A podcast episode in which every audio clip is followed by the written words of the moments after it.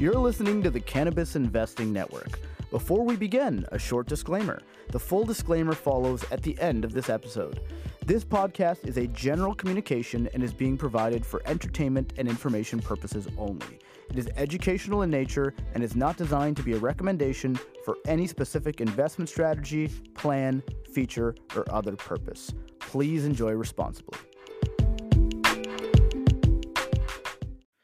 Hello and welcome back to the Cannabis Investing Network podcast. My name is Manish, and today we are going to finish up what we started last week. Joined, as always, for the financial review by Nick Gastovich, aka Can Investments. Manish, back to back, two in a row. Let's go. there you go. There you go.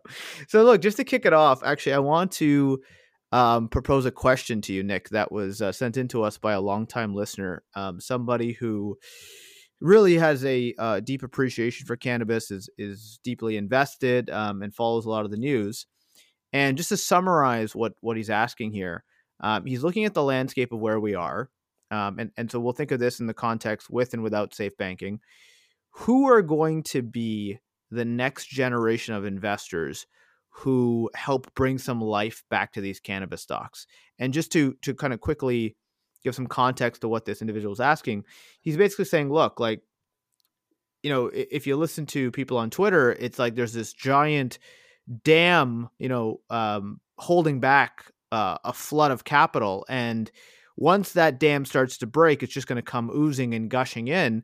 Um, but he's not so sure, right? A lot of the larger uh, money managers out there, you know, maybe they know of cannabis, but it's not super on their radar, and it's not, certainly not something they're rushing to get into. Um, and some people who did rush and get into it the first time around with Canada or even the U.S. Um, have been badly burnt. So, you know, as we sit here and talk about these big five companies and who we like the most and, you know, what's the most attractive, um, the question that's on this individual's mind is okay, all of that's well and good, but let's say that we even get safe banking, you know, in, in this uh, lame duck session, who's going to actually come in? Where is this money going to come from um, to actually propel cannabis to the next, you know, wave of, of uh, bull market? Yeah, no, I think that's a great question and uh, certainly a, a, topic of discussion, uh, especially with all the recent safe talks. Um, and, and, like you said, like definitely undeniable. Like if you look at institutional ownership amongst any of these big five names, which you know on, on paper should be the uh, you know are the largest names in the business and should be the most institutionally attractive, and you know mo- most are below one to two percent institutional ownership. So. Sure there's there's no doubt that there is uh, a lack of institutional money in the space currently. Um, where where that eventually evolves to is, is certainly kind of uh, the next discussion to have, and you know whether safe is that big stepping stone to right. to make the next uh, generation of money coming into the space actually comfortable in, in investing. Um, and you know, I do think a larger portion of that remains to be seen. Like it's it's hard to see uh, you know, given we can't even get it across across the board, the the exact ramifications of of safe, just because you know there isn't at least currently direct uplisting language involved. There's yep. you know the discussion of whether that uh, leads to renewed FinCEN guidance and whether that gets the the exchanges com- comfortable to invest. Um, but certainly, uh, it would be you know what I think of more of kind of a stair step function of you know you you do get perhaps like some level of new private equity money or, or, or, funds in the space who are a little bit more nimble upon safe passing. And, know, I do think there's a good, you know, good proof of that just in the most recent, like in previous runs that we've seen in the Canada space, like going back to um, 2021 when, when we kind of peaked across the industry, mm-hmm. a, a, huge portion of that was driven by new names coming into the space. Uh, you know, Dems had just taken uh, all three uh, portions of the, of the government uh, yep. after the 2020 election. And, and there was no doubt new institutional money coming in. And then, you know, I think when we get, when we've had, uh, you know, some smaller runs uh, during the time, uh, you know, whether it was kind of like the, you know, Nancy Mace introducing her bill or Biden announcing the rescheduling or more recently with these safe discussions, every single time you do st- see those kind of new MSO in, in MSOS inflows, which mm-hmm. I think usually kind of a good reflection of new money coming into the space. Uh, Yeah, so so let me just let's break that apart a little bit, right? And I think we use this word institutional as a broad brush, but uh, there's a lot of different kinds of groups we might consider institutional money or, or non-retail money, essentially. And look, part of the problem is the fact that we have very low liquidity and we have done a tremendous amount of M&A in stock. So when we talk about, you know, as we're closing, you know, out the analysis here, we talk about GTI and Verano. One of the things that's been so hard on Verano for, you know, essentially like a year now has been the fact that there's a tremendous amount of M&A done in stock. And I think you're going to see cumulative effects, right? I, I think I would agree with you that there's probably not many money managers clamoring today to get into cannabis. Uh, you know, probably aren't sitting there with their, you know, biting their nails saying, you know, if safe passes, I'm going to be the first one to buy it. I think that when you think about money managers, I mean, their their interests, um, in terms of their incentives, you know, they want to get as much AUM as possible, and they want don't want to do anything stupid that their clients fire them. So kind of going back to the conversation I had with Seishu about um, you know quantitative easing and tightening in bull markets, it's I think things start kind of slowly and people start making money and things start going the right way, and then it, it incentivizes uh, some of the bigger fish to get involved, which is which is more or less what happened with crypto, and it's probably not the best comparison. we probably don't want to conflate those two, but yeah. but um, when you think about cannabis, one of the things that happens, and, one of the reasons we see such violent rallies in our industry, is that people get bullish and bearish at the same time. So when people get scared, then they start dumping these stocks and there's no buyers to pick them up, right? And they start falling really rapidly. Then the opposite happens. When people see a rosier outlook and the stocks start rallying, then people ease off the selling pressure. They probably they see the stocks kind of rip maybe they sell into it, but as they rip and rip, they feel kind of stupid for the amount that they sold. So part of the problem gets solved with human psychology. And that if people are optimistic about the future again instead of pessimistic, then you you lose some of the selling pressure. And then that optimism also brings brings in new capital flows to MSOS. And where is that money coming from? I really have no idea. You know, when you see MSOF, MSOS have, you know, a 20, 50 million dollar um, uh, volume day. Where is all that buying coming from? I really don't have a good sense of that, right? But um, it could be that it's institutions. It could be that we're talking about hedge funds and fast money. Could be that we're talking about more like private equity trying to do things like levered buyouts. I think that's further down the line, by the way.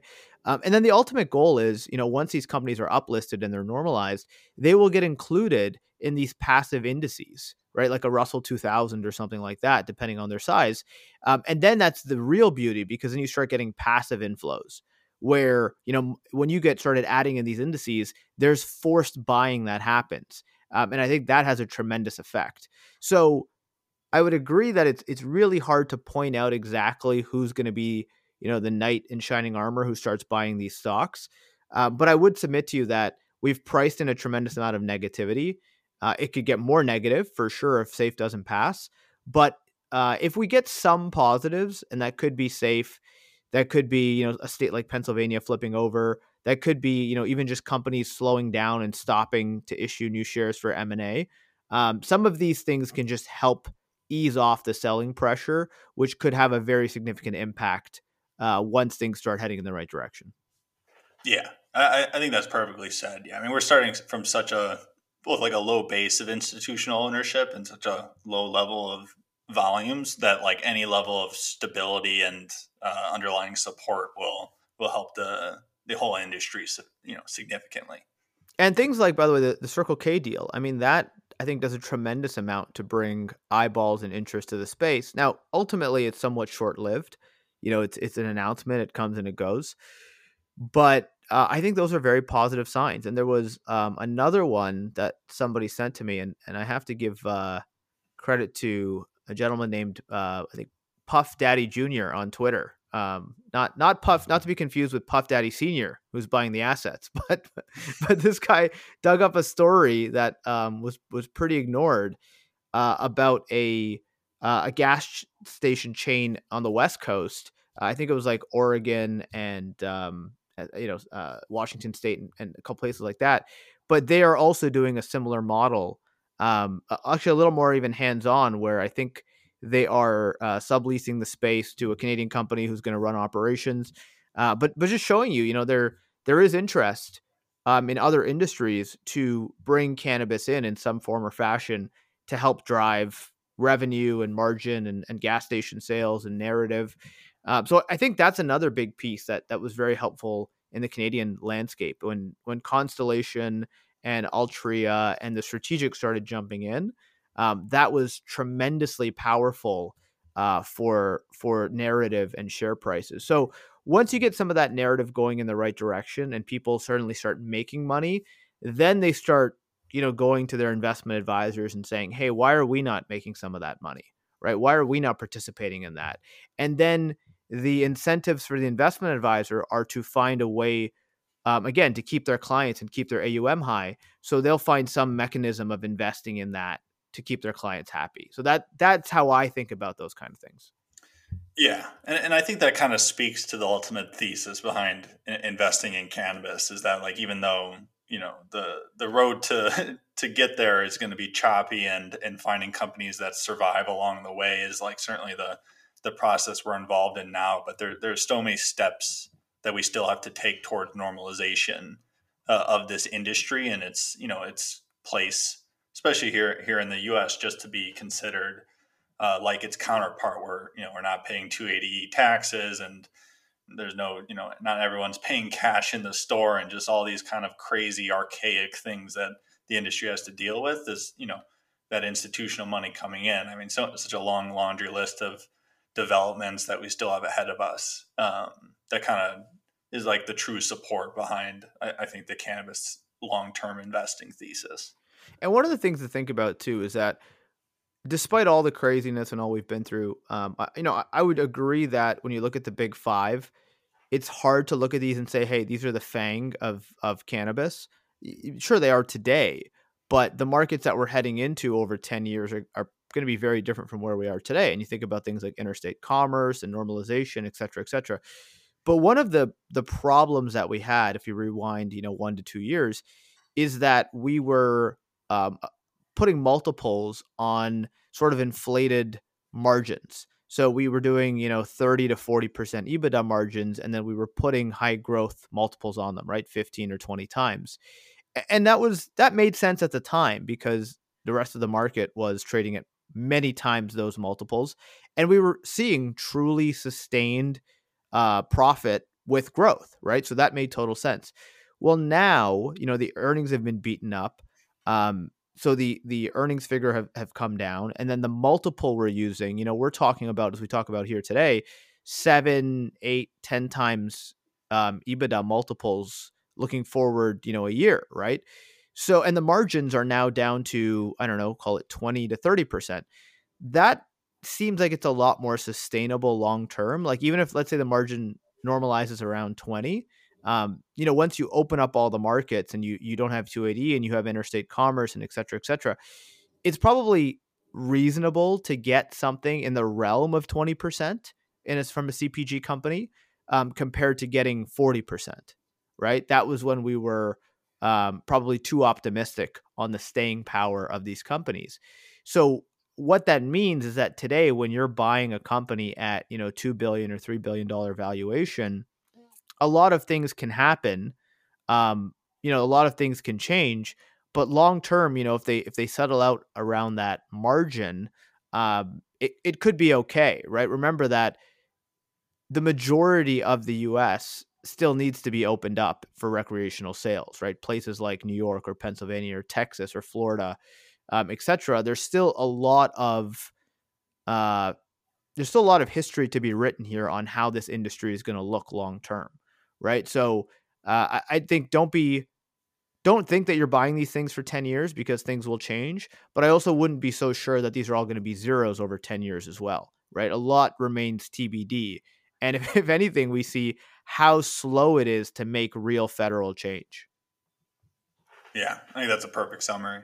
Okay, so going on to you know the the companies that uh, I think we we've ended up debating for the last few um, episodes and quarters when we do these reviews, you know, we're left with GTI and Verano, and uh, I guess I would say over the last few months, um, I think I think a lot of developments have happened in these two companies. Um, certainly, you know, it's been very painful to be a shareholder of either company. Um, but I think if you if you kind of look at where we are today, going to this idea of, of these companies being beaten up, um, I think certainly we're we're probably way lower than either of us thought would be reasonable, you know, six or twelve months ago. Yeah, yeah, yeah, definitely. Like you know, there there's been specific challenges with each company, but you know, I think overall we've kind of landed on our discussion between these two, mostly just because like I think they've had the best combination of you know maintaining reasonable valuation, but also also having a, a fairly optimized footprint, you know, exposure to all the key markets, um, as well as you know not uh, kind of overdeveloping into uh, more more challenging markets. So like I think we've assumed that results would have been would have been stronger, but you know with the challenges to the industry as a whole, like it uh, all these names tend to move together at the end of the day. Yeah, look, there, there's definitely, and I think also it's hard to differentiate yourself. I mean, at the end of the day, you're you can only be in so many states. You can only be, you know, you have license caps in in almost every state. So it's not like there is. There's very few things that really make you unique um, in this industry. And look, kudos to GTI because they have some of those things, right? They are the only MSO we're talking about with a presence in Rhode Island. Um, they're one of the few. Both these companies are, are going to do well in Connecticut, um, and yet you know GTI has Virginia, right? So I think what's interesting to look at GTI's footprint. Um, they've done a phenomenal job. They've executed the limited license playbook to a T, and they continue to quietly do deals. Um, we, you know, I don't think we've seen many recently, but I think Rhode Island was a great pickup. Um, you know, Connecticut's finally going to pay dividends. And uh, I think uh, you know what they did with Leafline in in um, oh sorry Leafline was Minnesota. So so you've got you know so you're looking at Minnesota, Virginia. Um, if you look forward to you know maybe late 23 or 24 and uh, coming into the new year you know connecticut rhode island. So uh, i think that they deserve a, a big round of applause for that because it's very easy to get swept away by you know the the new greatest and latest thing in this industry um, and they have really avoided that and i think that has been to the benefit of shareholders. Yeah yeah i mean definitely especially when you run through the states like that in terms of both uh, you know states that are going to turn online in, in the short term you know you covered it with rhode island and connecticut and then you know new york is obviously uh, an asterisk like we discussed earlier but that could be a potential driver they, they do have new jersey where you know they didn't have the largest share out, out of the gate, but have a you know a pretty good position there. Still have one more store to turn online. We'll see if uh, they're still waiting to see if they can get the local municipality to agree to adult use. Um, but obviously, could increase their wholesale share there. Uh, and then and that's and sorry, that's the monster store. Paramus is the that's the crown jewel for them. Uh, the the nearest store is uh, Ascends Rochelle Park, and that's a store doing massive numbers. So um, they've definitely had their challenges of of getting that New Jersey store online, but um, when they get it, probably I think they'll get it. But when they get it, that would be massive upside for them. Yeah, yeah, no doubt. And then you know we we discussed Maryland perhaps turning on this year as well. That'll be material, and then. Uh, looking out slightly, everything we kind of discussed as uh, opportunities for you know in our in our previous discussion with uh, you know Cresco and Trulieve and Curaleaf. They you know they have Minnesota, which perhaps will turn adult use. They have Pennsylvania, a large presence there, which you know might be a 24 story for adult use. Um, Florida, which you know I think they've been lacking all this time, is a state where they can seriously make up ground, and obviously announced the the Circle K deal. So like we'll see how that roll out. You know they're doing the test run with 10 stores. That'll be a an interesting dynamic. They have, you know, they're uh, a pretty large grow facility finally coming online in, in the state. And, you know, that'll coincide with those Circle K stores. And, you know, I think they'll open up some of their own stores as well. And, uh, you know, that, that should prove to be pretty good timing should the 2024 ballot measure prove, prove successful. Um, so, yeah, like you said, definitely the, the footprint is there to at least, uh, you know, sustain decent growth ahead. Uh, you know, even even looking at Ohio, where they have a, a, decent position, like that might be a future uh, adult use market. So yeah, uh, you know, I think they've been very methodical about developing that that state portfolio and having uh, you know all those opportunities that can help uh, offset some of the price compression we're seeing across the board. Yeah, let's talk about Florida because I think that's a really interesting point of differentiation between these companies, right? So Verano, the the current version of Verano going public was really created through merging, you know, the the legacy Verano with AltMed, and AltMed was the second biggest operator in Florida. Um, I think uh, a crown jewel asset, and it also had a presence in Arizona. So putting those companies together um, was, was really, I think, a good transaction. And now, if you look at Verano, they opened 11 AltMed stores in Q3. I mean, massive, massive numbers.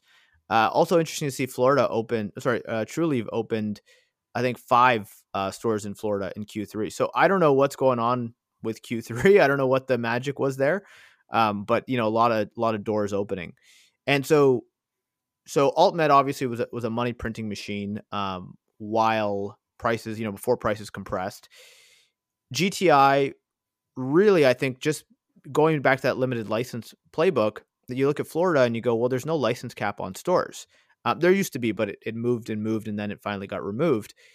And I think they said, well, we're going to be cautious on that. We're not going to dedicate too much money. You know, they had this this build out in Ocala, and it seems like it's been going on forever. And I think it's finally finishing um, at the at the end of this year.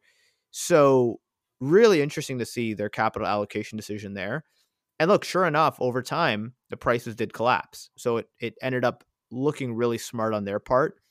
And because of that, now they're able to, I think, truly play this game of 3D chess where they go, okay, maybe we don't need, you know, 2,500 square foot dispensaries at Main and Main, right? Maybe the way we're going to catch up is with these little 500, 800 square foot, you know, Rise Express stores attached to a Circle K where, you know, somebody buying gas just, you know, comes by and, and picks up, you know, a couple eighths for 15, 20 bucks an eighth, right? So the idea of normalization of cannabis, well, there it is right there, right? Somebody somebody doing the you know the whole idea of gas and grass, like a lot more like somebody might pick up a bottle of wine, you know, on their way home, um, and, you could see that making sense in a medical market where prices have come down. You want to keep your operating expenses low. You can see that making sense in a recreational market where there's going to be a lot of ground to cover in Florida. And if people start thinking that, hey, you can grab cannabis at a Circle K, um, there's a lot of I think they said they have 600 locations in Florida alone. Um, Circle K does that. You know, not all of them would would fit necessarily, but that's a lot of runway to add on. You know, 20, 30, 40 of those Rise Express stores. So low capex. Um, you're getting the benefit of of backpacking or uh, piggybacking off Circle K, and there's this tremendous capital markets benefit of showing people, look, we know how to attract institutional capital. We know how to attract institutional partners um, I think that gives people the warm and fuzzies. And so it's things like that that make me go, wow, you know, GTI is really doing some cool stuff. And I think, you know, we as investors need to put a premium on these kind of actions. Yeah. I mean, eh, obviously, like part of that piggybacking also comes with the fact that, you know, Circle K is obviously choosing gas station locations like very strategically. I mean, you're always going to have gas stations like at high traffic areas sure. you know, that are convenient for people and having that inroad where you don't have to you know worry about uh, you know licensing or, or local approval or anything like that. Uh, you kind of like you said piggyback off of the work that circle k has already done in terms of identifying prime locations. Totally. Uh, and, and, now you can have uh, just convenient stores located in those areas. And uh, you know even that initial press release they gave off like i think this is you know certainly more of a story down the line but in, in kind of going along with that normalization discussion we we discussed is like if you know the florida model proves out uh, strong it obviously creates an avenue for uh, perhaps rise express stores in, uh, in other states and across the country down the line uh, you know should should that prove material. Yeah i mean granted this model makes total sense in florida where you have no license cap on retail. So you know open up 10 Rise stores, t- you know, Rise Express stores with Circle K. Ah, it doesn't work out. Ah, whatever. Okay, I've got 10 OK stores, right? Um, you certainly would never do this in Illinois because, you know, each each one of your 10 is so valuable that uh, you know you don't you don't want to constrict yourself to a, a little space, right? So um, really depends, I guess, on on how this shakes out. Uh, in a market where there's no license caps, like in Ontario, for example, um, this probably makes way more sense. But just to, you know, I think this is what makes GTI such a leader in the industry, right? But before, um, you know, our, our, kind of downturn in equity values, they were really good at bringing in institutional partner, institutional capital, institutional lenders, what have you, and and um, I think that was really a, a point, you know, in their favor.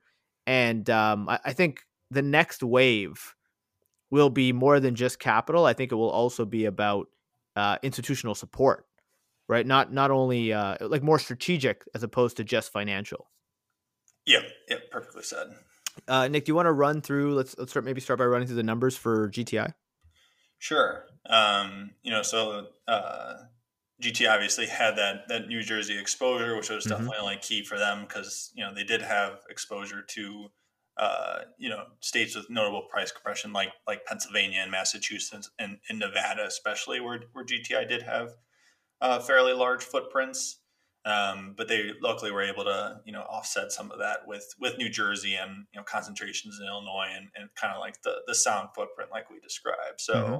uh, looking at top line revenue, 243 in Q1, 254 in Q2, and then 260 in, in Q3. Mm-hmm.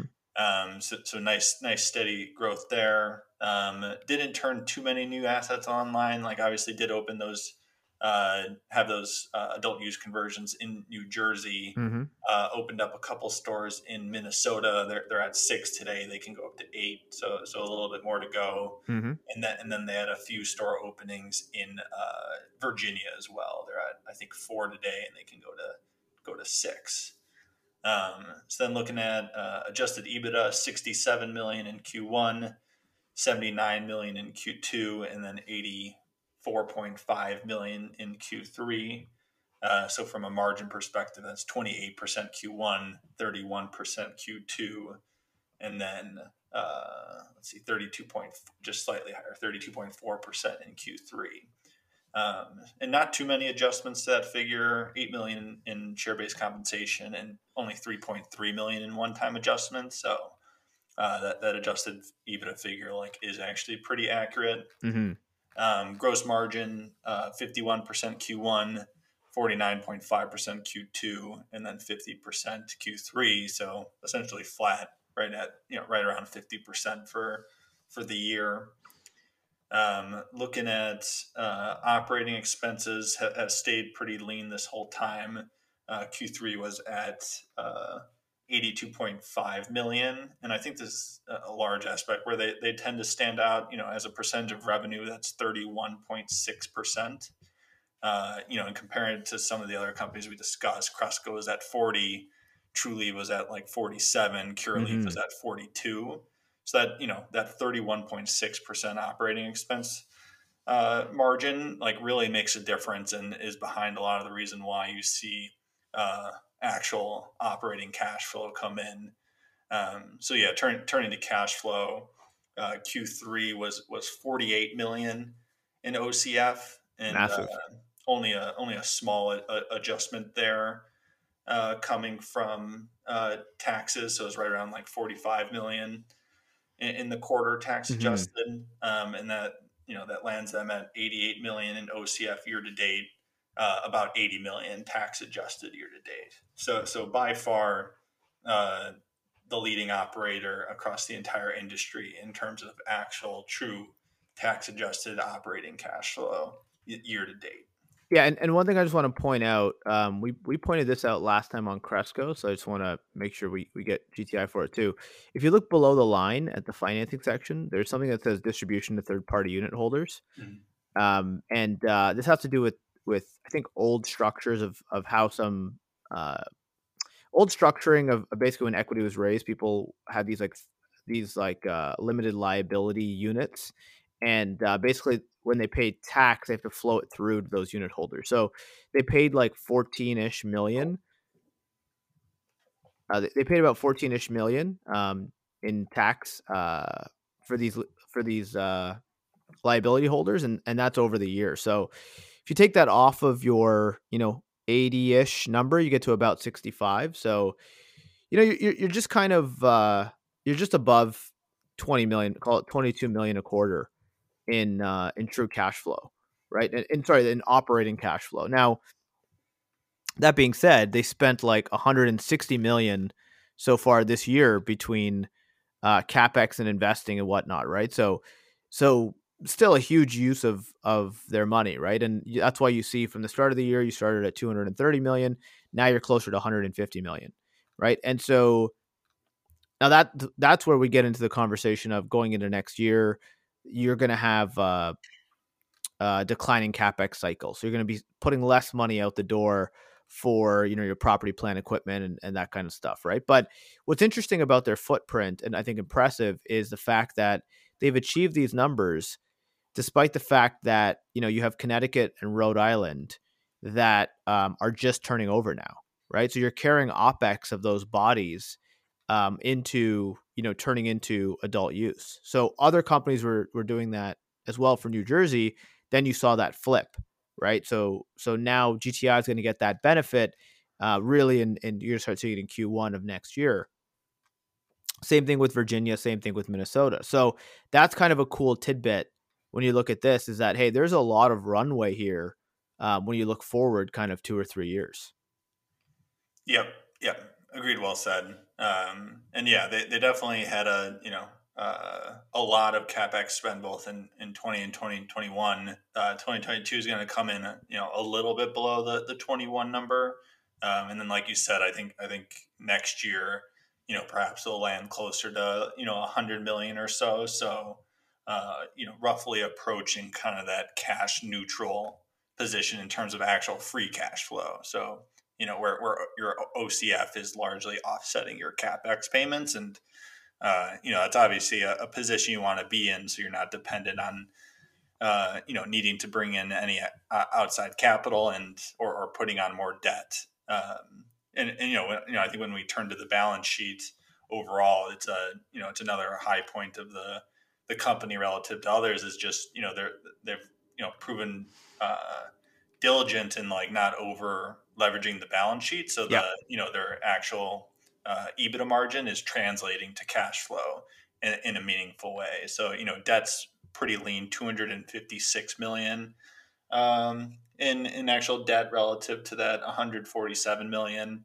And, and much of that is at you know the pretty cheap seven percent facility. There there was uh, you know warrants attached to it, but you know now those warrants are actually way out of the money. So it's actually kind of uh, looking like a, a, good deal back back when they uh, did it, and then uh, they do have a you know a, a like roughly another like 200 250 million of, of lease liabilities. Um, but overall, when you're you know when you take all that into consideration, then on top of that, they're essentially current in their income tax payable. You know, you're looking at total uh, debt and lease liabilities, and you know general leverage of you know 500 550 million and you know when you compare that to companies like a you know like a Trulieve or a, a Curaleaf or Cresco who are putting up similar EBITDA numbers but have two times the amount of debt and lease liabilities. That's why you're ultimately seeing that that translation from EBITDA to cash flow. Yeah, and I think that uh, lease liabilities to me is always a funny one because um, you know your your lease liabilities are included. You know your your your EBITDA includes your lease payments, you know, unless you're you're you know on IFRS, right? So um, I, I I've always disagreed with putting lease liabilities as debt, but uh, you know I'm not an accountant. Um, but uh, so so for all these companies, I don't really include lease liabilities. But you know, just taking GTI's numbers, you have 237 million shares, roughly, um, some warrants that are well out of the money, and uh, today's prices, let's say, are let's say between 11 and 12 dollars US that gets you to an equity value um, somewhere between two six and two eight, and then you add on 300 million. That's roughly 250 of debt plus some contingent consideration plus like 10 million of taxes. So you get just under 300. So you're all in um, EV number is something like 2.9 to 3.1. And then, you know, based on current EBITDA, you're in that 325 range. And then I think you look at it 325, 375, and 450. Of all of these companies, I mean, GTI actually has maybe the best, if not you know close to, if not the best runway with uh, with CT and Rhode Island and the potential for Minnesota and at some point Virginia. So I, I think you're kind of a little more comfortable on the middle end or higher end of the EBITDA range. So 375, 350, 375 for next year to me seems pretty doable.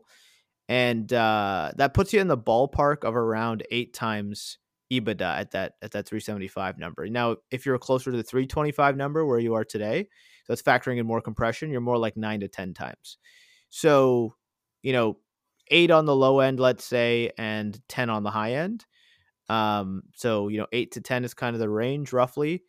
Uh, that's, that's sort of in line um, with, you know, a little more expensive than, than actually maybe a decent amount more expensive than Cresco and Trulieve and still cheaper than Curaleaf. So that's kind of uh, a rough range. It, it feels like in today's market with rates going up, you know, eight to 10 times EBITDA is not hugely attractive, right? It's, it's not like it jumps off the page.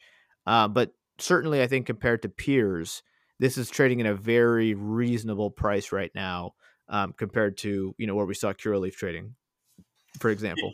Yeah. And, and I think, you know, with what we discussed regarding how that, you know, at least, you know, in the future, I think EBITDA tends to be, you know, most on other industries, EBITDA is a pretty good uh, in, indicator of, of profitability and sure. know, how it translates. But obviously, in cannabis, there's a big difference between EBITDA and cash flow, like we yes, like we you know discussed. So I think that that slight premium, the EBITDA, uh, is also warranted just in terms of how that EBITDA is translated in cash flow relative to their peers. And you know, I think that's likely, you know, it's certainly not going to change next year, uh, just because you know those balance sheet uh, advantages that that they have, like we discussed.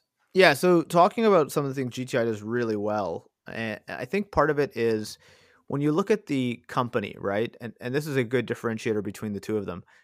I think Verano is just a beast on the operational side. And when I say operations, I mean, you know, running dispensaries, running grows, managing a huge footprint. I actually think Verano has the edge over GTI in these areas.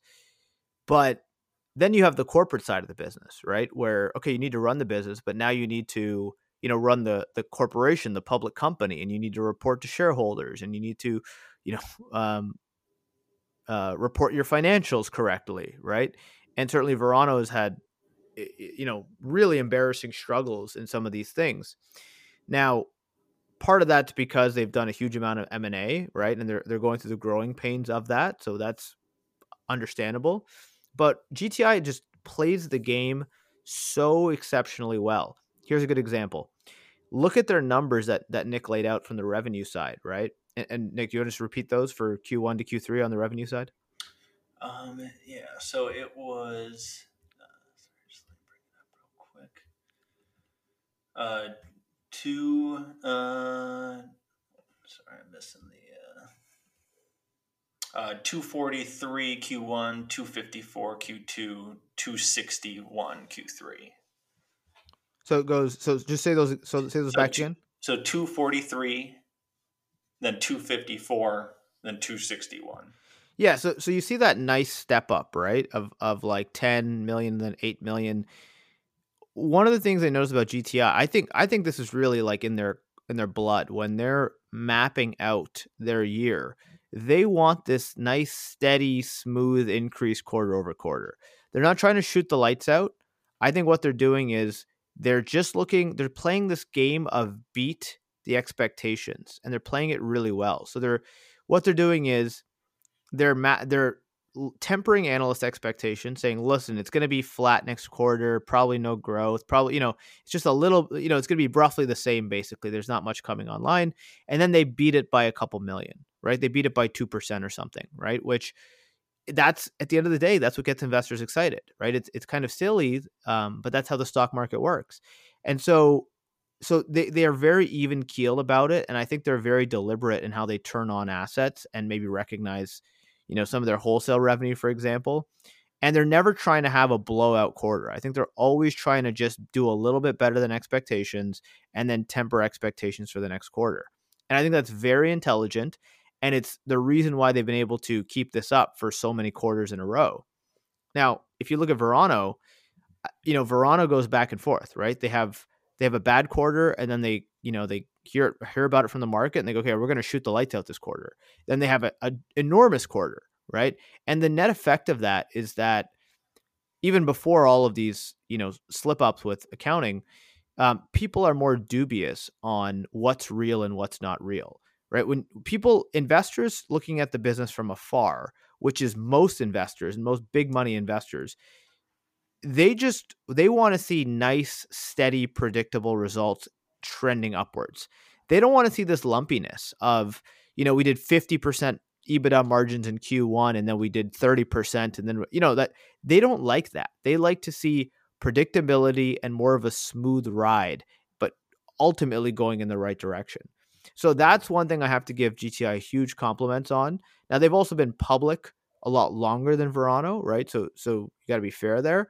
But where we're sitting today, I think GTI is really earning that premium, um, even just in the way they manage that corporate public market side of their business. Yeah, and what speaks to that well is this this past uh, in, in Q3, it was their fifteenth straight beat on consensus. Right, right, right, so, right. So nearly four years of, uh, you know, like you said, I think it's a very intentional, like uh, downplay what they're going to do next quarter and then slightly overperform it. Yeah, and, and I mean, so that another way of saying that is that that's the fifteenth consecutive quarter of analysts being wrong right but but probably again very deliberately very intentionally talking them down talking them down which is fine which is fine it's it's arguably what other companies should be doing tempering expectations bringing them down a little bit so you can overachieve and and leave everybody on a positive note. Yeah yeah. And and of course i do think uh you know of course when we when we're talking about gti we, we should of course mention again that you know if we're going to be critical of something, it's uh, you know they obviously had this large board exit and uh, in, in true GTI fashion did not address it super transparently, in, to say the least, in the quarterly call, and we never got exact clarity on the reason behind it, other than that it wasn't you know financially related. Um, and, and, you know that's certainly been one of our criticisms in the past is that you know they tend to be uh, fairly uh, elusive in terms of responding to shareholder questions and you know the direction of the company and uh, you know much of that has been uh, to some extent like offset just by consistent results. But you know if we're going to point to an area where we, we want to see improvement is uh, continued uh, shareholder transparency and uh, uh, corporate responsibility.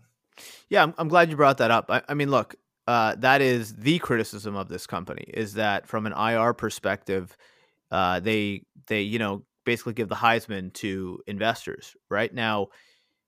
To their benefit, you know, I think they're winning a lot of this by default because the people who would kind of benefit from that and step in and supersede them, um, you know, like Verano, are busy shooting themselves in their foot with uh, these constant financial restatements. So a lot of the mistakes that that GTI is making, um, you know, they're kind of getting a pass for just because they end up, you know, it gets overshadowed by all the other issues out there. And the funny thing is, you know, you want to talk about 3D chess. There have been a couple of really violent sell-offs in GTI. The first one being when all of the board members resigned, um, and the second one being when they released the filing with regards to the board members resigning, you know, and the fact that uh, a little more additional information came out. Within, I don't know, 24 hours of those releases, 48 hours of those releases, we've had, you know, basically um, massive uh, news that, you know, brought in huge selling volume and not only helped the share price recover, but, uh, you know, recover and then some. So if you think about the first one, it was uh, the Biden rescheduling announcement, I believe. That was the first, you know, they announced that morning and the rescheduling announcement came out later that day, right? So somehow I doubt that was a, uh, a coincidence, let's put it that way. And so all, anyone who dumped the stock, who said, hey, I don't like Ben, I'm scared, who dumped the stock, you know, but 24 hours later, you were down like 30% on what you just sold. So, man, that had to hurt. And then the next week, after that filing came out, I think like a day or two days later, the Circle K news drops, right? And the stock gets another leg up. So going back to that idea of of being you know playing that game of 3D chess, understanding capital markets. They're washing out people who maybe are dubious on the stock, making them feel stupid, rewarding people who bought the stock. Uh, now, I'm sure they might say that was a coincidence, right? But looking at it from afar, I kind of go, mm, I'm not so sure. And uh, at the end of the day, you know, you want to incentivize and reward shareholders who are buying your stock, and you want to punish people who are selling your stock. And I think they did exactly that. Yep. Yep. All said. Okay, let's uh let's compare it to um, Verano. So let's go through the Verano numbers if you don't mind. Yep. So Verano uh, revenue Q1 was uh, 200 mil- 202 million. Uh, Q2 a big jump up uh, to 224, uh, and then Q3 uh, a smaller jump to 228. Um, so you know, obviously, a lot of that driven by uh, New Jersey turning online, where they had a mm-hmm. meaningful position. But like you spoke to earlier, they have been very active in new store openings. Seven new stores in Q2, uh, five Florida, one Pennsylvania, one Virginia and then uh, 14 stores in Q3, 11 Florida, two West Virginia, one Pennsylvania. Um, and then they they closed the the Sierra Well deal in, in Q3 as well, uh, which was two retail and a grow in Nevada. Um, and I was, and sorry, I was a little let down by the Q3 results. This is, this is just my own, you know, reading of it, but you know, they're they're very big in New Jersey. They're uh, you know, a very large wholesaler, you know, probably neck and neck with Curaleaf. And then they opened like, you know, a whole whack of new stores in Q2 and Q3 and relatively marginal increase in revenue from Q2 to Q3, right? So that was a bit of a head scratcher. Now, part of that again could be seasonality, Florida, Arizona. Part of that could just be you open a new store, it takes time to ramp it up. Um, but that was a little bit of a letdown to me, to be honest. Yeah, yeah. I think in Florida we could we obviously get the OMMU numbers coming in weekly, and uh, that was definitely a thing I noted. Uh, even as they were, you know, they, they kind of were neck and neck with Awire and Curaleaf in terms of store numbers, right around fifty, and then they, you know, quickly jumped to the two spot. I think they have like sixty-two or sixty-three today, but oddly did not see that carry through to increased volume. Um, I will say that that has seemed to change last couple of weeks, and I think you mentioned that they did start to compete a little bit more on, on the discounting front.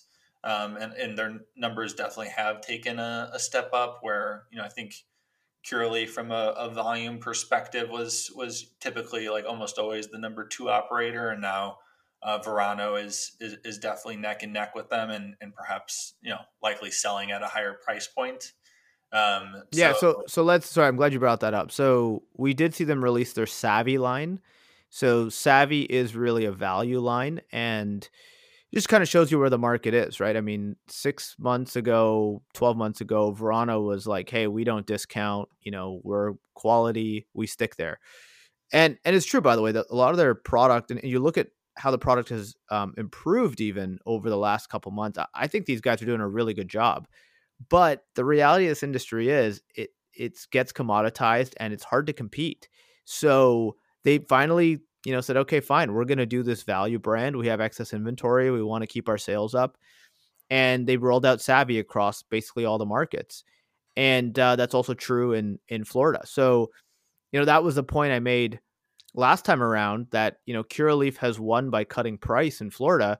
Well what do you do when altmed says yeah you know what? We're going to compete too.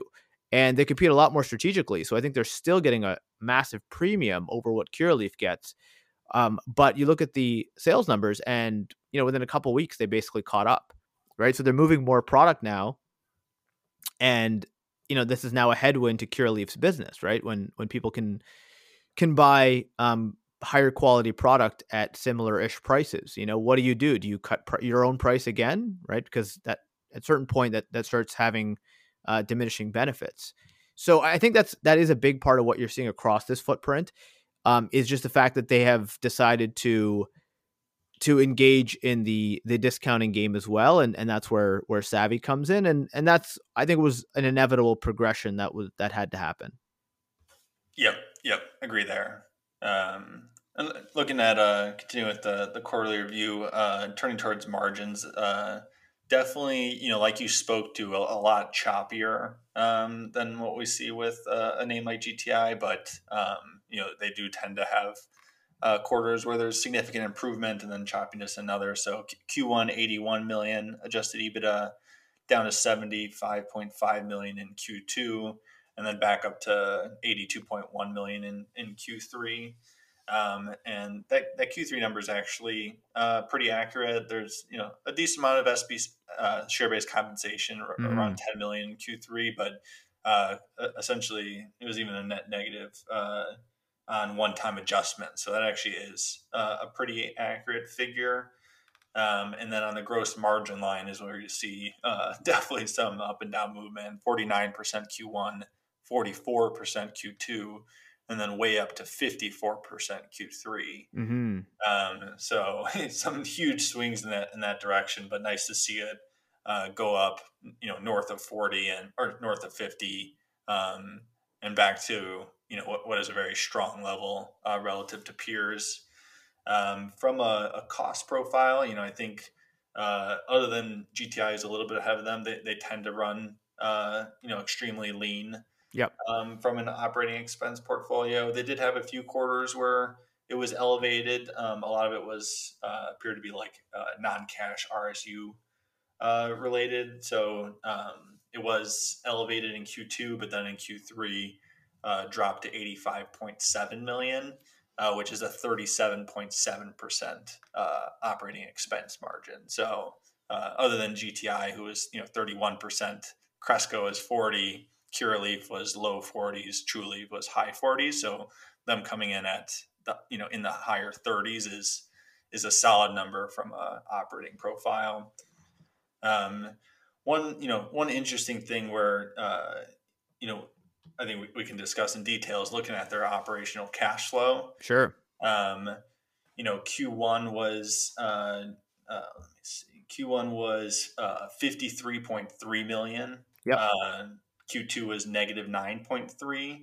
And then Q3 was uh, positive 21.7. Um, mm-hmm. So year to date, that's 65.3 million. So big swings. A lot of that has to do with tax payment timing. Um, and I know you've, you've dug into this more, but uh, especially in, in, Q3, there was a, a large tax payment that came due. So tax adjusted OCF in Q3 was actually negative 38 million. And then for the entire year was uh, essentially flat. So just, just, you know, negative 390,000 year to date. Uh, yeah. So, adjusted. yeah. So let's dig into this because I, I, I think this kind of speaks to, you know, where the company really needs to improve. So, you know, you, the Q3 results come out. Um, you know, they they were pretty good, I think overall. Uh, great operational cash flow number showing that they they brought in about you know 21 and a half million for the quarter there was a a line on income taxes payable as in you know the, the taxes accrued for the quarter 60 million dollars now that doesn't make any sense, right? That's a gigantic number. And um, I read through the ER, there was no information on it. I listened to the call, there was no information on it. None of the analysts asked. Now, I, I do want to give a shout out to uh, Aaron Grey of AGP because I, I messaged him and uh, he basically did reach out to the company and got an answer that the income tax line had something to do with going back to you know this deferred tax liability and and um, this methodology of how they value things and they have to put an income uh, a, a, future tax payable number on it. And so there was some kind of adjustment that had to be trued up in this quarter. Now i understand about a third of that uh, on a good day but this is kind of what i'm getting at is that this is exactly the kind of stuff that turns investors off look, it, it's part of it is just the reality of the sector and some of the nonsense that we have to deal with from an accounting perspective. But I think you should go out of your way to explain to people what this is, right? If if like first of all, is this 65 or sorry, I think the the increase was 60 million this quarter. Is that 60 million a true like are you going to have to pay that in the next 12 months, right? I mean, we shouldn't have to be forensic accountants here to try to figure this stuff out. So it the onus is on the companies, you know, when they put together these great earnings releases and do a call to spell out for us investors, hey, this was a big delta, but this is why you shouldn't worry so much about this delta, right? And and I think we've chatted before um, about how there's a deferred tax liability component um, on the balance sheet for Verano. You know, it, it's massive. It's like 250 million or something like that. I, I haven't heard clear direction from the company saying, look, you know, this is based on accounting methodology of acquisitions and you know we're only going to have to pay x amount of this over 5 or 10 years right? And this is why you shouldn't worry about it. So in absence of the company pointing these things out you know i guess what we have to just give them the benefit of the doubt right? So so that's part of the problem here is that there needs to be more communication because um, investors especially in a down market assume the worst especially when you're restating your financials and having accounting control issues, investors are going to assume the worst. Um, so that's part of why this stock has been so trampled on is that people have lost faith and uh, you know when when people get uncomfortable with fi- you know the reporting of the financial results they don't know what to believe and despite this company doing a lot of good things and uh, having very impressive operating results i think that has been uh, very negative for investor sentiment yeah, yeah. I mean, you know, I think trying to understand the the health of a balance sheet is, you know, one of the primary things I always look at as an investor.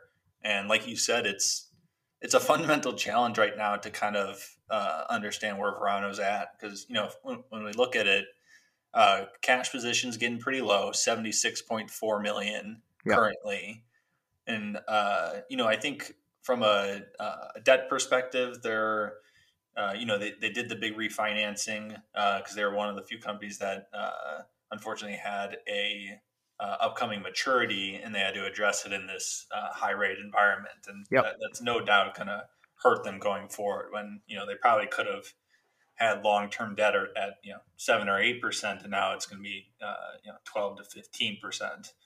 Um, yeah, painful. And, and and that's a that's you know on 350 million, you've got a five ish let's say five to seven point swing on uh, rates, I mean that's huge. That's fifteen to twenty million bucks uh, yeah. extra that you're you're paying out for for no reason. Yep, definitely. Um, so yeah, I mean when you look at the toll level debt, uh, you know, three seventy six current, uh, fifteen. Oh, sorry, three seventy six longer term, fifteen current. So uh, you know, just under four hundred, and then you know, a credit to them, they've kept their lease, uh, their sale and lease backs to a minimum, only uh, you know eight and a half current and then 71 long term. So just under 80 million in lease liabilities total which is you know a fraction of all, all it, yeah basically basically nothing. I mean they've, yeah. they've been really disciplined about keeping their real estate in house yeah. So in terms of like total leverage that that you know the, that recent uh, raise does hurt. Um, but you know overall this isn't a ton of leverage on uh, for a company of their size, especially relative to the other operators. But then it definitely turns towards that unknown, like uh, you know, income tax payable is up to two hundred twenty-two million. Uh, yeah, and that's you know, and, and, they they've admitted that like, hey, we pay six percent on this. We look at this as another you know, almost uh, debt type vehicle for us. And and I'm not. You, I think you could argue that one of the, you know owing the government money is certainly an interesting way to play debt, but uh, I think it does make sense on the surface. But then if you add in that 250 million in deferred income taxes, you know, whether long term they have to pay, you know, does 50% of that come due? Does uh, 75? Does 25? That, you know, to what you were speaking of earlier, the unknown as to that number is a big question, you know, especially when you, you only have $76 million in cash on the current balance sheet. Yeah, yeah, that's that's a problem. Let's let's be clear, right? I mean, you've got 222 income tax payable, um, and then you've got you know just under 400 of debt overall, which which is more or less fine. Uh, but then you have that asterisk of 250, right? So that's that's the complicated uh, part as well, and you don't have any clear communication on on what that 250 actually means. So I, I think all of that is is not good. Um, and then to your point, and this is another another thing you know when we're talking about valuations all, almost all of these companies are burning the money that they raised in 21 and you know they're getting under that 100 million dollar mark and that's a concern right so when you add up all of the outstanding debt of verano let's leave deferred income tax alone for a second um, I think that used to be called deferred tax liability, by the way. So now I'm kind of curious, you know, on the change of verbiage as well. But uh, when you compare these, you know, you've got GTI that's got all in about 300 million of debt. You've got Verano that without the deferred tax liability has, you know, 400 plus 222, so about 620. So double the amount of debt. And in the environment that we're going into, or maybe already in, um, that's a problem. I think people are going to look very carefully on the balance sheet side to say, you know, where is your debt level, right? And um, you know, then compare that to operating cash flow. And again, with regards to Q2, you have this gigantic, sorry, Q3, you have this gigantic increase in taxes that doesn't really make sense. Um, that wasn't really explained.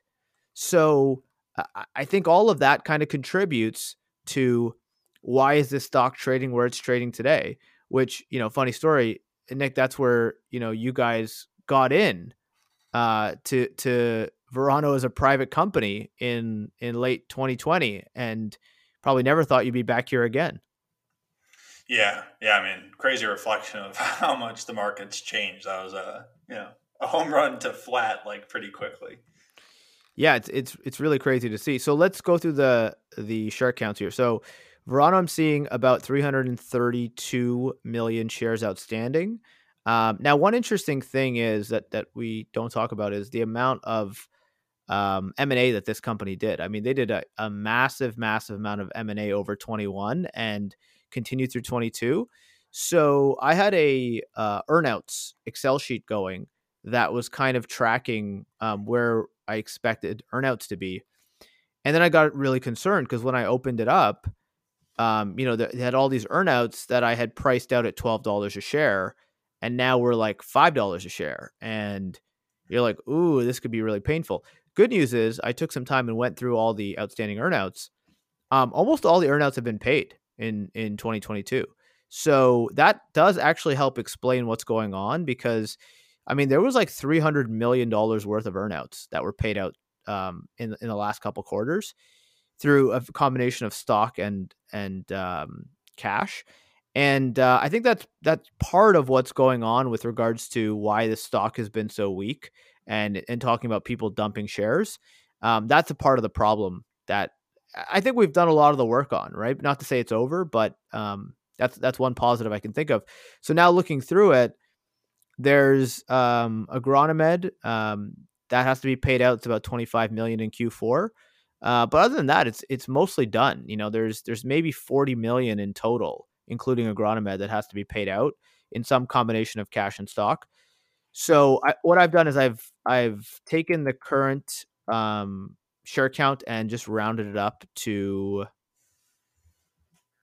uh, where are you here? I've rounded the current share count up to about 350 million, which is you know maybe a little higher than it should be, um, and use that for the market cap calculations. But it, it's more or less in line. And so at five dollars today, which we're a little bit below that, but at five dollars you get to a market cap of about 1.75 billion and then you add on, you know, um, three six. 376 million of notes, another 222 of taxes, and then you put an asterisk next to this deferred tax liability. But I mean, until they explain to us otherwise why we shouldn't count it, let's include it. So you get about 850 million dollars of debt, um, not including uh, lease payments, which I, I, don't think you should include. So all in all, your full EV for Verano at um, if you if you do a range between 450 US and 550 US, you get between 2.4 and 2.8 on the market cap range. So kind of in line with the combined Cresco company and and where Trulieve is today. Um, and then we come to you know the EBITDA numbers, right? I mean this this was a company where we were underwriting, you know, 450 500 million of EBITDA for this year, but uh, obviously margins have have come down pretty considerably. So you know, what are your thoughts, Nick, on on EBITDA and where to peg this company going forward? Yeah, so you know, obviously Q three Q three was eighty two million. Uh, that you know run rate then is three twenty eight um, for for the current year. Uh, mm-hmm. Uh, consensus I see right now is at three fifty six for next year. Um, you know, and you know, I think that kind of discussion can always turn towards uh, footprint. And, you know, I think we've always appreciated Verano um, for you know doing a good job of building out uh, the, the right states. Um, they'll they'll similarly have a nice bump from uh, Connecticut. They have mm-hmm. two two stores currently, and then a, a, a, pretty large grow. I think it's probably amongst the largest in the state, so should have some, you know, out, out of the gate some nice benefit there. Um, Florida, I'm sure they'll continue to expand, but you know, like we discussed, that you know market is somewhat leveling off, and yep, we'll perhaps continue to see price compression. Um, Illinois, maybe some wholesale opportunities, but offset by re- new retail competition. Uh, luckily, they're not, you know, they're not really exposed, uh, to my knowledge, to any uh, stores that have huge uh, Missouri, uh, you know, representations. I don't sure. think we'll take too he- big of a hit in that regard. Uh, Maryland perhaps is a, a Q3, Q4 story for them this year. They're at the max in the state, four stores, one grow. Um, so I think that'll be a good opportunity. Um, but everywhere else in the footprint, uh, you know, New Jersey uh, obviously uh, could be continued. I think continued growth just as uh, new stores open up in the state. Sure. Um, but then everything else should be mostly steady state. Ohio, perhaps they'll they'll have a, a decent opportunity on the grow side as new stores open there, but nothing too material. Um, they obviously canceled the Goodness Growth deal, um, so no more Pennsylvania or sorry, no more New York or Minnesota to consider, mm-hmm. um, mm-hmm. which would I think would have made it somewhat of an interesting story. And then uh, you know they, they, have West Virginia as well, but I don't think that's a material mover. Um, so all in all, you know, I think you know next year do, do, do you get a, a, little bit of growth, but um, you know ongoing how compression yeah, markets. Yeah, I, I, think one thing underappreciated in this story is that uh, I mean for for everybody, but in Verano, you know, that CT Pharma deal, I think that, you know, we haven't seen the power of that yet, right? A pretty large facility they picked up there. You know, certainly paid a lot of money for it. Um, so that could end up being a really nice driver. So if we're run rating 330 today, I think similar to other deals, I think we kind of look at it between, you know, 325, which maybe is a little conservative, and 375 to say that, hey, we, we you know, maybe we're in a place where staying the same is good maybe a little bit of growth is is possible, right? So you're getting a range there again, but if I do that, you know, between 325 and 375, um, between 450 and five dollars a share, I'm getting between you know six and a half and eight times. Um, so so something again around that kind of seven ish times, which you know again it's it's sort of in line. Um, it's it's you know when you compare that to where Trulieve is, you go, okay, well, you know, Verano's a little more diversified. Verano's got, you know, so, some of the um, some of these tailwinds on some states that's nice, but it's just not. It's not really jumping off the page when you consider the fact that we need to see them clean up some of these things that are that are outstanding, right? In in comparison, um, for the for the kind of same EBITDA range for GTI, we were more like uh, eight to ten, so call it nine. So you know, Verano's trading at seven, GTI is trading at nine.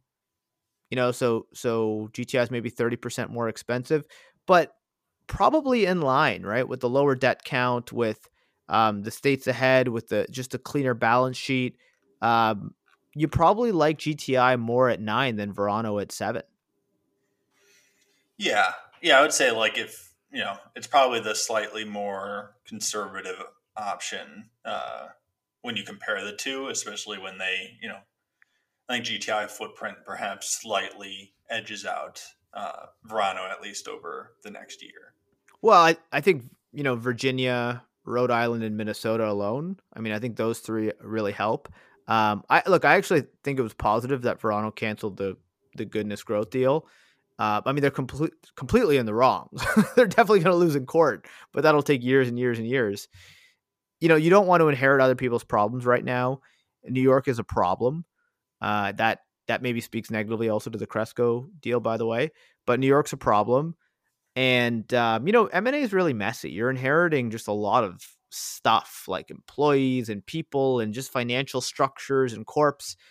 And um, you know, to go through all of that just to get essentially Minnesota and then have to live with New York and have to sell off, you know, the extra Maryland asset I actually think this is where Verano is going to shine. Is that the fact that they are gritty operators. You know, I go back to the fact that um, I, think George Archos really is a special individual in the way he runs a company uh, from an operational standpoint. Uh, and and he gave an interview recently with Cowen, and I thought he I thought he did a great job.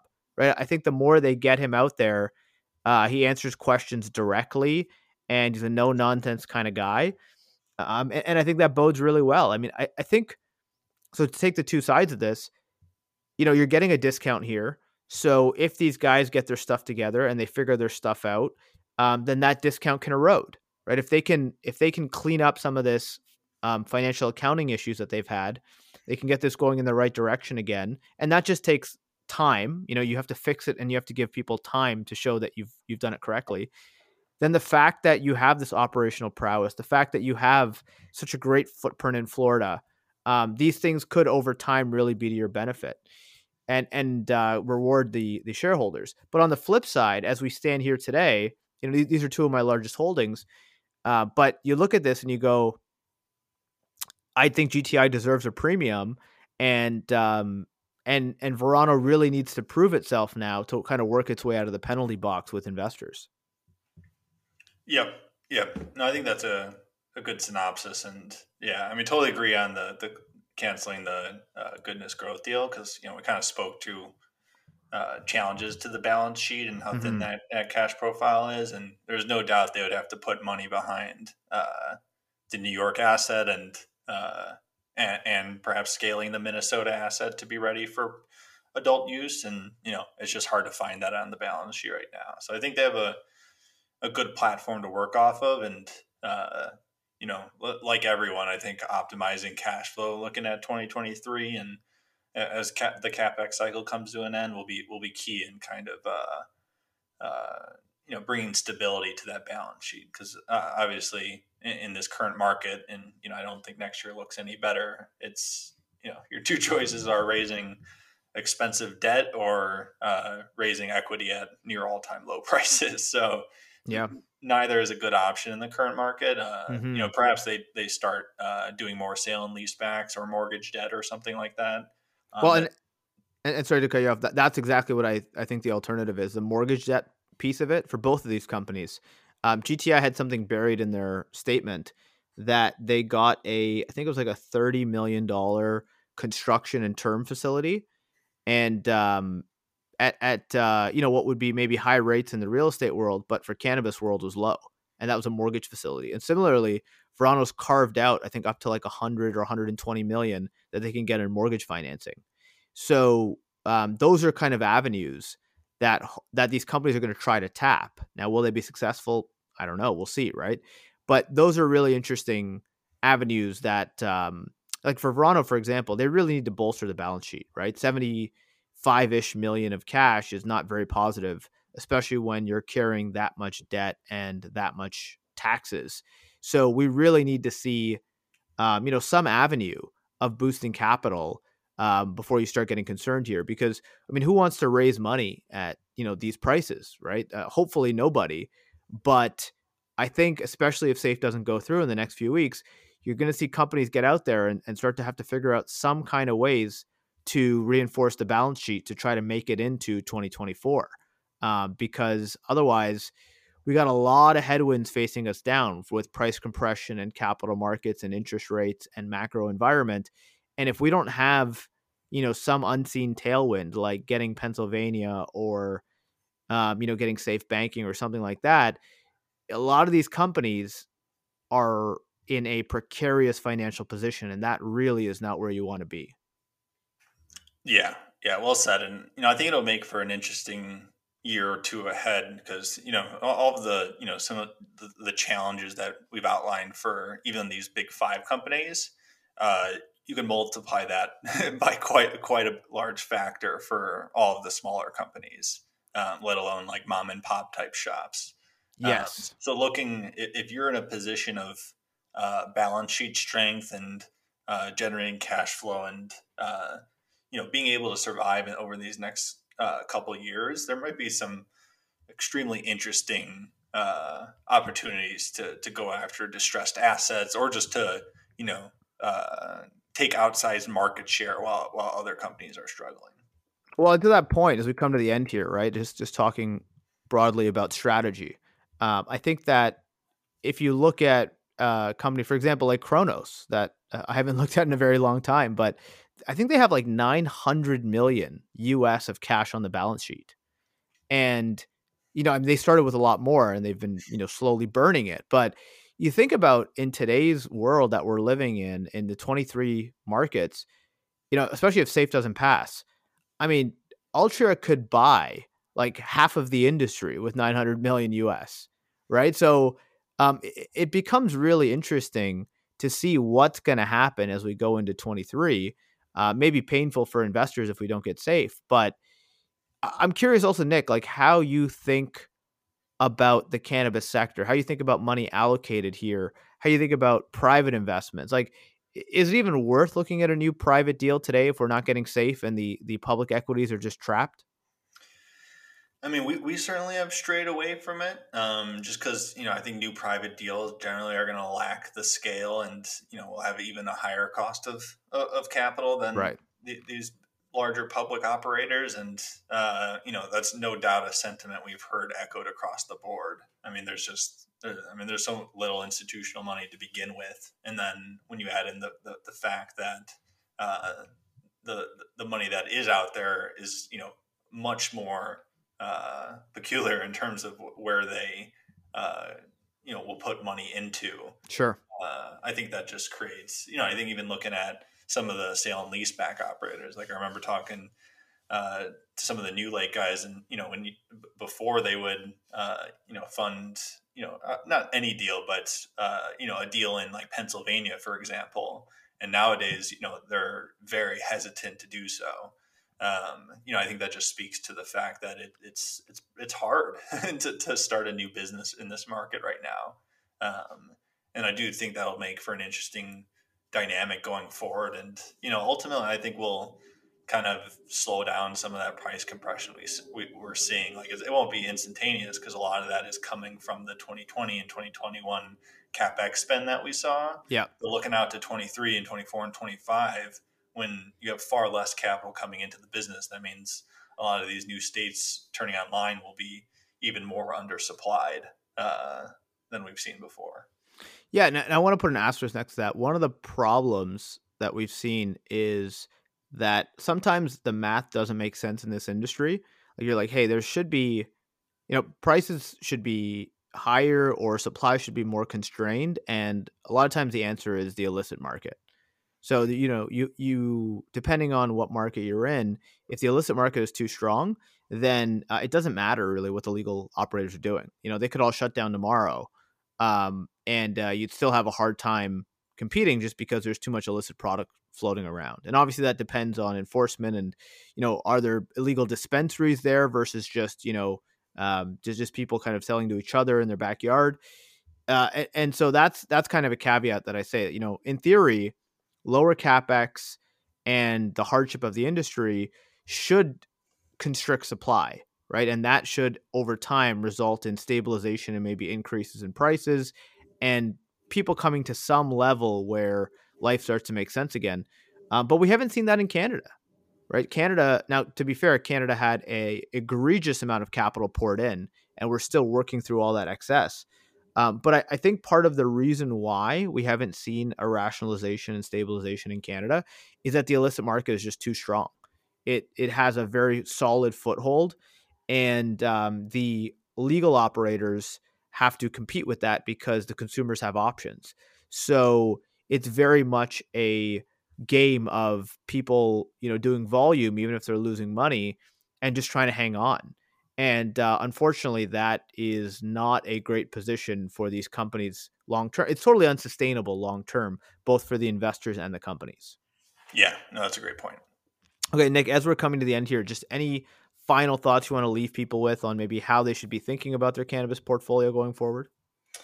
Um, I mean, yeah, I think you know it, some of you know of the main topics we went over today. You know, I think just financial stability and balance sheet strength are are, are more important than ever. And yeah, uh, you know, I, I, would just keep a key eye, eye on you know, I think all of these companies, you know, Big Five and you know essentially all of the MSOs and especially companies across the space and in other sectors, like look at you know what they're saying in these quarterly calls. You know efforts towards increasing profitability and mm-hmm.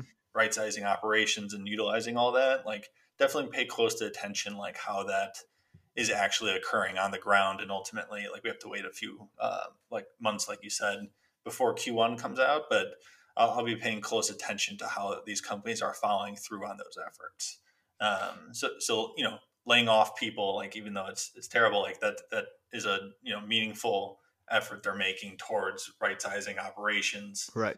Um, so now we'll we'll wait to see if you know that better operating leverage can actually carry through to the financial stability because you know like we discussed uh, cost of capital is an all, at an all-time high and institutional ownership is is extremely low. So uh, true profitability and balance sheet strength are are the two things i'm looking out for.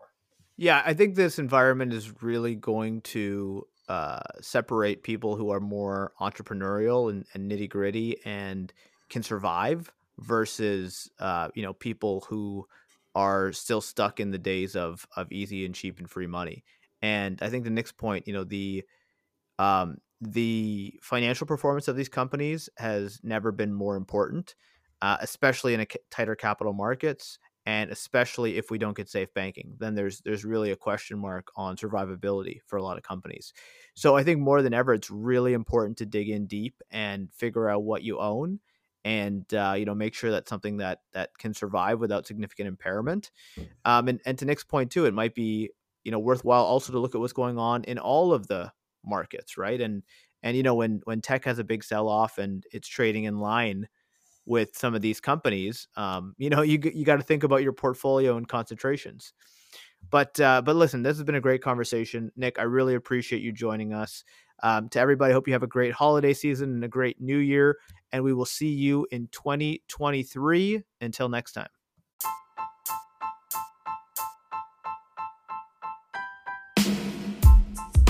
This podcast is a general communication and entertainment being provided for informational purposes only. It is educational in nature and not designed to be a recommendation for any specific investment product, strategy, plan, feature, or other purposes. Any examples used in this podcast are generic, hypothetical, and for entertainment purposes only. None of Cannabis Investing Network or its affiliates are suggesting that the listener or any other person take a specific course of action or any action at all. Communications such as this are not impartial and are provided in connection with advertising and marketing of products and services. Prior to making any investment or financial decision, an investor should seek individualized advice from, from a personal financial, legal, tax, and other professional advisor that take into account all of the particular facts and circumstances for an investor's own situation. By listening to this communication, you agree with the intended purpose described earlier. Opinions and statements of financial market trends that are based on current market conditions constitute our judgment and are subject to change without notice. We believe the information provided here is reliable, but should not be assumed to be accurate or complete. The views and st- strategies described may not be suitable for all investors.